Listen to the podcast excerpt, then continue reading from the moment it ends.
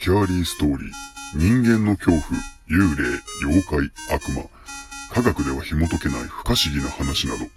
そういった怖い話を読み解いて、最終的に自分たちで怖い話を作ってみよう。という内容です。はい。始まりました。スキャーリーストーリースキャスト。ストーリーテラーのバオタカです。今回の話は知らない番号からの電話。日本人の多くの方が携帯電話スマートフォンお持ちになられていると思います。こういったものが、えー普及したせいで何かしら危険な思いや悲しい思いをした人も多いかと思われます。そして常に身近に置いているもしくは身につけているこの携帯電話スマートフォン。これらを持っていたことにより体験してしまった恐怖。それについて今回お話ししたいと思いますそれではどうぞ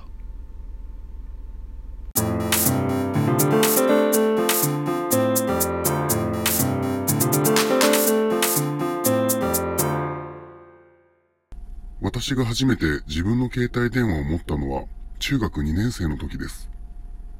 それからずっと十数年ほど携帯番号は変わらずにいたのですが、つい先日、とても恐ろしいことがあったので番号を変えてしまいました。その出来事は夜中1時過ぎに起きました。まだ眠くなかった私は布団に潜り込みながら携帯をじっていたんです。すると、電話帳に登録していない知らない番号から電話がかかってきました。普段なら登録していない番号、しかもこんな夜中の電話は怪しんで取ることはないのですが、つい手が滑り電話を取ってしまいました。すぐに切ろうと操作しようとした瞬間、電話向こうで誰かの声がしました。結構大きな声で話しているので、携帯を耳に当てなくても聞こえます。と、え、おそらく女性だと思いますが、甲高い声で何かを話しているようです。もしかしたら間違い電話かもしれません。知人が番号を変えて何か訳があってかけてきたのかも、と思ってよく聞こうと携帯を耳に近づけました。すると不思議なことに、ブツンと向こうから電話を切られたのでした。何だったんだろうと思いましたが、その日はあまり気にせず眠りにつきました。しかし翌日から毎回同じ時間に同じあの番号から電話がかかってくるようになったんです。2回目の着信時はすぐに取ってこちらから、もしもし誰？と問いかけました。でも相手の声は大きいはずなのに言葉が不明瞭でどうしても何を話したいのか聞き取れなかったんです。5、6回電話を取りましたが、いつもこんな様子なので、いたずら電話だと思って、次からは着信できないように着信拒否設定にしました。すると驚いたことに別の番号から電話がかかってきたんです。その状態が2週間ほど続いたでしょうか。何度着信拒否しても番号を変えてくる電話に次第にイライラしてきました。だから電話がかかってきた時につい大声で、もうやめてしつこいと叫んだのです。そうしたら、向こうから電話を切る音が聞こえました。ああ、これでもうかかってこないな、と思った次の瞬間、また電話がかかってきて、しかも、ボタンを何も押していないのに電話が繋がったのです。えどういうこと？と思考が停止していると、勝手にスピーカーフォンに変わり、向こうの音が聞こえてきました。に、と、に、って、あの時のように何か話しています。い、に、うた、と、一緒、だ。だんだんと話す言葉がはっきりと聞こえてきました。一緒に死ねって言ったら私と一緒に死ねって言ったのに、嘘つけ嘘つけお前もこっち来いこっち連れてやろお前のところ行くぞ逃げぞなガシャン怖くなった私は携帯を床に放り投げました。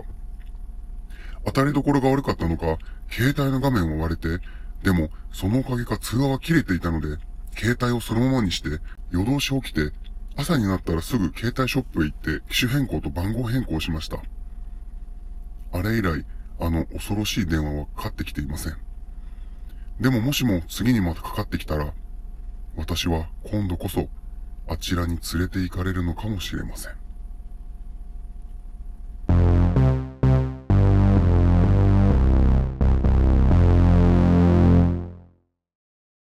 はい今回のお話知らない番号からの電話。内容もなかなか身近にありそうな自分にも起こってしまうのではないかと置き換えられるような内容でなかなか怖い話だったなと思います。ですが今回は話し方といいますかいきなりトーンを上げて大きな声で化け物の声といいますか得体の知れないものの声を耳へ届けることによってゾクッというか驚くびっくりするような恐怖そういった感じの話し方にしてみました。やはりプロの方の怪談話などを聞いていると抑揚がすごかったり表現といいますか喋り方により他の人や僕が話すような怪談話より何十倍何百倍と恐怖心が増してしまうそういったプロの方のお話にとても魅力を感じて少しそういった感じの喋り方に挑戦してみました、まあ、この知らない番号から電話かかってきたことなんてほとんどの人があると思うんですけどその相手がとても恐ろしいことを言っていたり何を言っているのか聞き取れなかったり相手に悪意があるいたずら電話だとより怖いなと思うのではないでしょうか。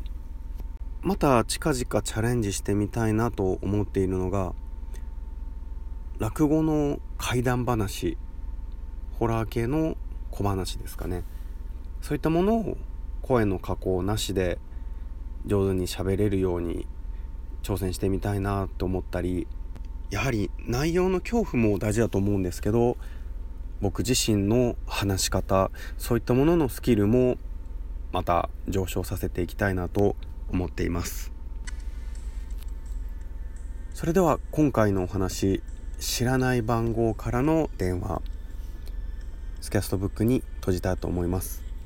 また Twitter やメールの方でもご意見ご感想お待ちしております